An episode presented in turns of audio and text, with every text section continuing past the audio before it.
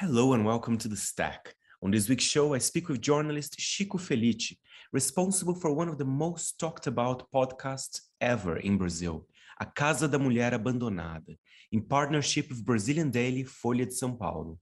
Plus, an exciting launch, Vogue Philippines, a beautiful 422 page tome. Enjoy the show.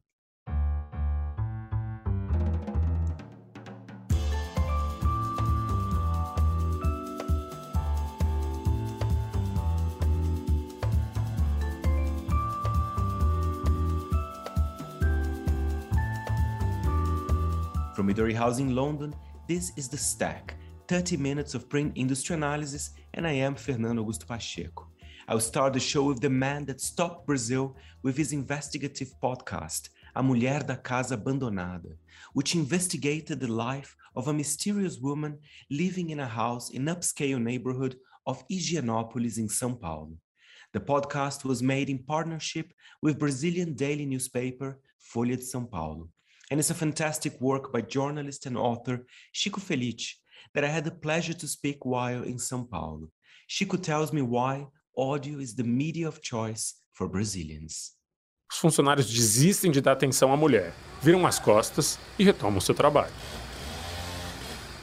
Mari atravessa a rua enquanto rumina para ela mesma e para quem quiser ouvir. Eu tô nervosa. Porque isso é uma injustiça, é uma maldade. Já fizeram ali. Chico Felitti, a pleasure to have you here, Monocle 24. I'm a big fan of your podcast as well, as many Brazilians were.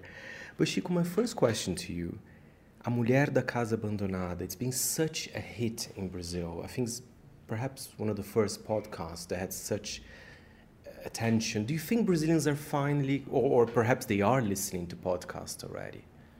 It's a funny thing because for years now we have been listening that 2018 will be the year of the podcast in Brazil. Then 2019 will be the year of the podcast in Brazil. 2020 and so on. But it, I guess it, it was the first time a podcast really hit the mainstream media and was listened to by millions of people and was the talk of the town. Everyone was talking about it. It was on television. So perhaps 2022 is indeed the year of the podcast in Brazil. And it makes sense that Brazilians would like that because Brazilians are very digital friendly, right? I know you're kind of an expert on that. You look at the memes. I think Brazil, let's be honest, is the best country when yeah. it comes to memes, right? we are a big in meme industry. We're the yeah. biggest meme industry in the world. We are very fond of technology, and Brazilians are also very fond of radio. Radio listening in Brazil is still one of the biggest ways of media consumption. So I guess the Brazilians are used to listening to stories or interviews, or they're a very not necessarily visual media consumer, but also an audio media consumer. Perhaps people only didn't knew of the existence of podcasts, and now they're starting to discover, which is good for the market. A lot of Brazilians know the story about your podcast, but I wonder if you can give a brief introduction uh, for our international audience. Sure, gladly. So, during the pandemic, I moved to this neighborhood in which we are right now. It's called Higienópolis. It's a wealthy neighborhood in downtown Sao Paulo, one of the wealthiest. So people who live here are TV hosts, a former president, Fernando Henrique Cardoso. It's a really wealthy neighborhood. And then weeks after moving to, to my new place, I discovered there's an abandoned mansion in one of the wealthiest and richest spots in the neighborhood. So the existence of this abandoned mansion made me question why is there an abandoned mansion in, in a place where buildings where apartments and buildings cost millions of pounds. So I started looking into the house at first, and after a few months I discovered there was a person living inside this house.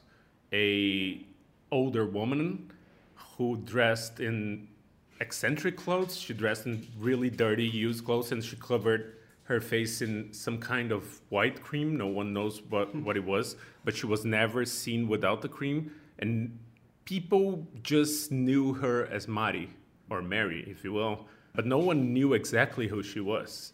And then I got into this obsessive and very selfish investigation to discover who this woman was. And it turns out she was a person that had been accused by the FBI in the United States of keeping a housemaid in slave like conditions of work for 20 years. And in 2001, she fled to Brazil while her former husband was judged in, in the United States and after a trial was considered guilty. And she was hidden ever since in this abandoned house. For 20 years, she was here and she was never judged by the crimes of which she was accused. So, yeah, I guess that's the story of the podcast the story of me trying to help someone, a someone I thought was a poor old lady, but turned out she had been wanted by the FBI and had fled both Brazilian justice and the American justice. And of course, you found the story, and, and you did the podcast beautifully. You know, people said it, it it's like a book, you know, in a way, very uh, literary almost. Tell me about the partnership with Folha de São Paulo. Did you approach them? Were they receptive to the idea? Because uh, perhaps they saw, well, there's definitely a gap in the market for us to invest on that. Mm-hmm. Tell us a bit more about that. And it's interesting because Folha de São Paulo is a kind of a newspaper. I know they have a digital presence, but they're more known for the paper, I yeah. guess. They're a very traditional print newspaper, one of the most traditional in Latin America, and I've worked there for 10 years. Uh, that's where I learned how to report. And now that I'm a freelancer, I'm writing books, I'm creating podcasts. When I started investigating the story, and when I came to the point where I realized Mari was actually Margarida Bonetti, the person who had fled American justice system and was wanted by the FBI and was here in the middle of the city, I called someone at Folha, a former boss who now it's the director of the newsroom, and I said, I got a story for you. And it took him 30 seconds to say, let's do it. So that's how it took place. And then I head to America. I went to the United States, to the Washington, D.C. region to discover whatever had happened there, how the trial had been conducted, and where the victim was. Because the victim disappeared after the trial. And I was able to track the victim down and speak to her, and she's alive and she's well after being a victim of such hideous crimes for decades. And I think your podcast hit kind of a spot with Brazilians because it is a slice of Brazil. You know, there's a little bit of, you know, racism, a little bit of social inequality, if I may say, and a little bit of drama. For example, I'm sorry, but I did laugh a little bit when Luisa Mell went to rescue the dogs. You know, it, it did become a little bit of a circus. So don't you think as well the, the telenovela elements mm-hmm. as well helped with everything? I think that course, it, it helped a lot creating a narrative because Margarida is a really interesting person who almost comes across as a character. Because the way she speaks to people who are serving her, she's very kind, but at the same time, very patronizing, which is very typical of a Brazilian elite. Mm-hmm. And the way the neighborhood, many people in the neighborhood came to her defense as if trying to preserve a pact. Uh, trying me not to address this issue, which is a big issue in Brazil in 2022 still, which is exploration of work. Slave like work in Brazil and Brazilian houses is still one of the largest in the world. It's a sad record, but we keep it. So, yeah, I guess there was a very telenovela aspect to it. And after the podcast started airing, it became the world became a Black Mirror episode. People started grouping around the house, hundreds of people, and clapping and calling her names. And then Luisa Mell, which is a really famous animal activist here in Brazil, entered the house and took both of her dogs. And it was on television live two hours a day. So, yeah, I guess we do like the drama and we do like an aspect which is very telenovela. Even if we're handling a serious issues such as this a, a, crime that represents the whole country. For me, the house represents Brazil. It's the way Brazil still treats domestic workers, it's the way people are still enslaved in 2022. Are you already on the hunt for your next podcast story? Do you think there's a scope? Is that perhaps what you want to do? Because I know mm-hmm. you are a writer as well. You wrote wonderful biographies of incredible Brazilian characters like Elke Maravilha, which mm-hmm. I love. Can you, I wonder what can you say to us about that? I'm halfway done. I'm, oh, wow. I'm, yeah, when Mulher da Casa Abandonada was on, I was already working on my next podcast, which just things just appear in my life, and and such as Margarida appeared in my life, another person had appeared in my life in early 2022, wanting to come clear and to how can I put this? Uh, she wanted to denounce a a cult to which she had been a member and she had broke with this cult and she said, "I'm going to the police if you want to join me and I'll look for justice." It's been now almost eight months. I've been joining her in her quest for justice after breaking up with a cult here in São Paulo as well. That's fantastic. And is this a Folha partnership as well or something else? Uh, still unclear. I'm negotiating with both Folha and a couple of players such as Amazon and Netflix. But I guess it's almost done, really. I'm, I'm, I'm about finishing here. I'm about to do one of the last interviews. So I guess mid November, it must be done. It's very exciting. And Chico, it's so nice talking to you. You know, we're here in Brazil talking a lot about elections you know, it's been really tough in the last four years in Brazil. But I know you're very, you're a guy very much in tune with the culture world, what's happening in Brazil. Do you think our the Brazilian culture side, podcasts, magazines, newspapers, name it, was it affected, or or there are a lot of people actually perhaps fighting against everything that is happening there? Do you see with positive eyes what's happening in Brazil culturally?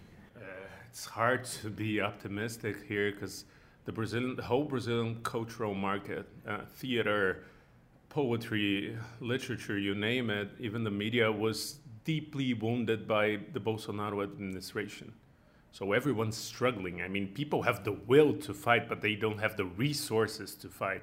So we're living in dark times. It's been a nightmare. The past four years have been a nightmare for whoever lives producing culture in Brazil. So it's it's a real but I mean, now I can be a little optimistic. I guess that's about to come to an end. Oh, I'm optimistic as well. Uh, Chico, thank you so much. A pleasure talking pleasure. to you. Eu vou para a internet e encontro a combinação dos termos FBI e Margarida Bonetti no site da Newsweek, uma revista semanal que existe há quase 100 anos e é uma das mais respeitadas do mundo. Eu clico. Na tela, abre uma reportagem de 21 anos atrás com a manchete Slavery's New Face a nova cara da escravidão. O texto narra a história de René e Margarida Bonetti. Thank you very much, Chico. You can listen to the A Mulher da Casa Abandonada podcast in all the main platforms, from Spotify to YouTube.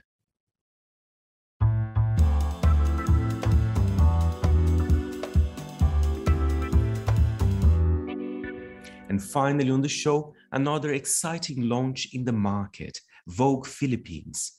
The stunning first issue is out now with 422 pages and a beautiful look at Filipino fashion, culture, and trends.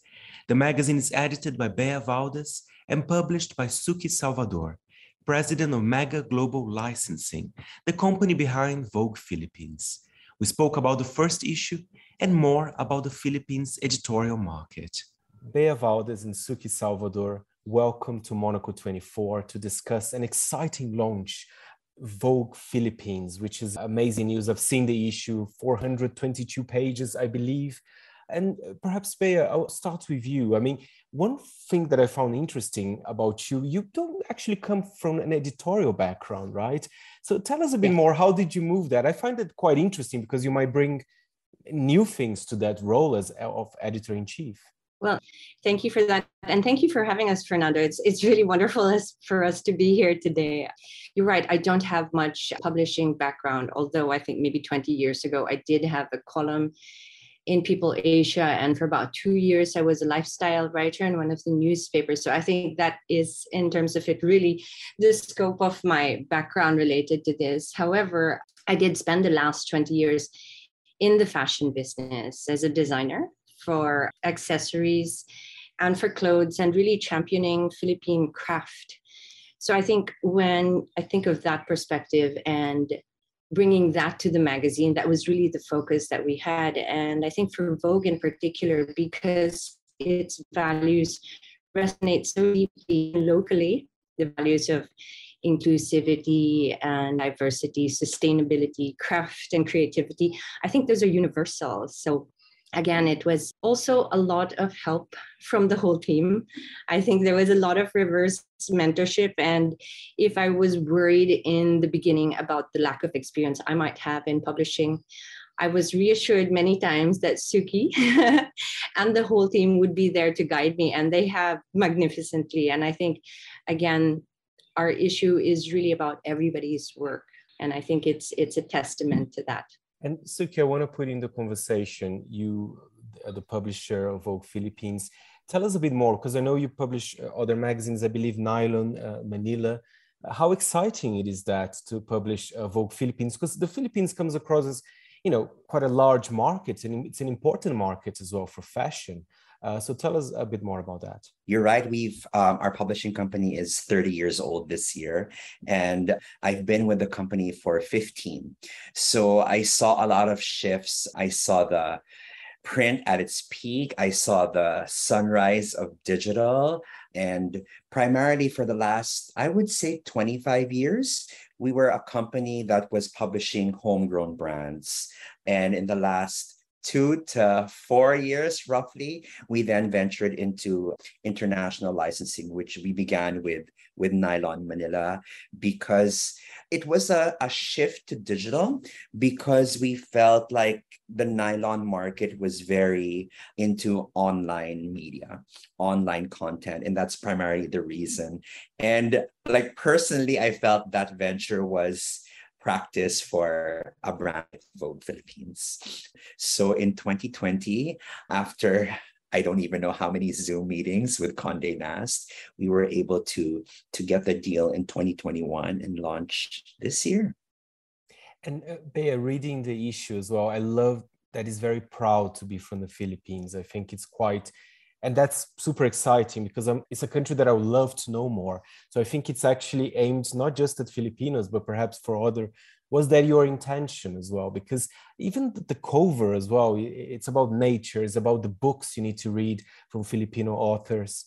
Uh, tell us about that strong connection actually to the country itself. Absolutely. I think when we were thinking about the first issue, the maiden issue, it was important to us that it was about identity, I think. Since we would be introducing Vogue to the Philippines, we were also introducing the Philippines to the whole world. So for us, it was this reciprocal relationship. And when we were crafting it, we have over 7,000 islands and three main islands. So for us, it was really important to represent as much of the country as we could. And we took local creatives as well as Filipinos who are based abroad because we felt like it was a form of homecoming almost. And we really, really did set up to showcase as much of the character and the value and the landscape and the creativity as we could. And we were really hoping to, to hit sports and food and family and design because again these are inherently things that as Filipinos, we gravitate towards, and we have so many creatives to be proud of. So it was really a conscious decision on our part to do that. I just want to ask you as well about the cover, which is magical. I mean, where was it shot and who was the model actually?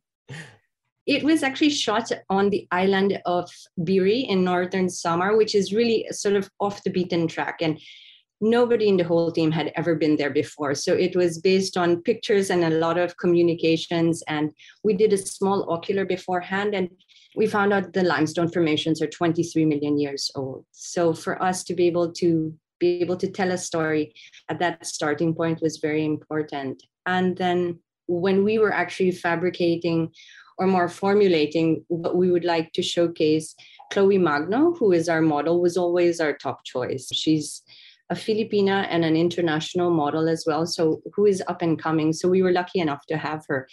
And the story is actually we were talking about her with the team at British Vogue. And they said they had shot her on a feature they had, which had a video, which was about Southeast Asian representation. And the photographer and the video um, director who formulated it was called Sharif Hamza. And they said, well, maybe you should also have a look at Sharif because he's Filipino. And we had not known this. I think it was really exciting for us to discover that. Yeah, just sort of start that thread. And when we started communicating with him, he was 100% in. He really wanted to do something for the country. And I think it was so much that mindset that really sort of set the tone.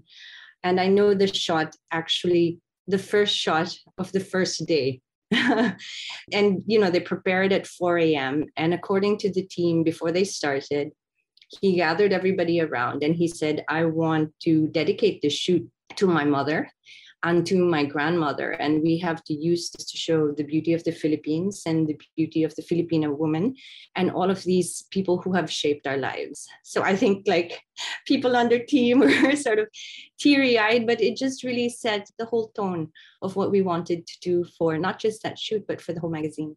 It's beautiful. Even hearing it again uh, just now is like so beautiful. Like to me, it doesn't get old. I mean, it's it's really a beautiful narrative. And Suki, what a confident launch as well. I think I mentioned already that it's uh, 422 pages. I love a big fat magazine, I have to say. I like a lot of pages. I think it's it's very nice. It shows that the market is healthy.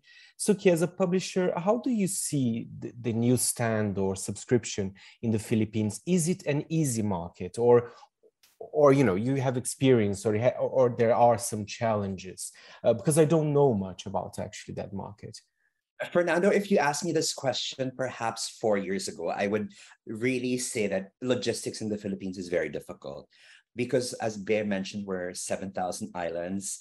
We're not like Brazil, which is one giant country that you can get to by land, although it'll take you days, of course, to get from north to south.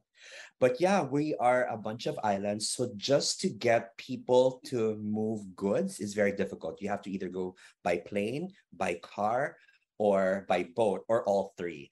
But because of the pandemic, I think that a lot of companies were able to find a way to be able to deliver goods from medicine to food.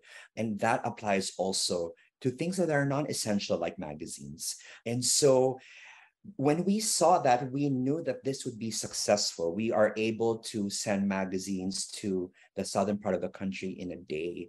And because of that, we were able to determine a really nice circulation number. And because of the thirst for a Vogue, our own Vogue, we we were confident that people would be able to access it. One and number two, and really be able to afford it. So we were very confident, and we're, happy today that we've replenished maybe three or four times in our top news outlets. We are now available in in the UK as well as in New York and very soon in Paris.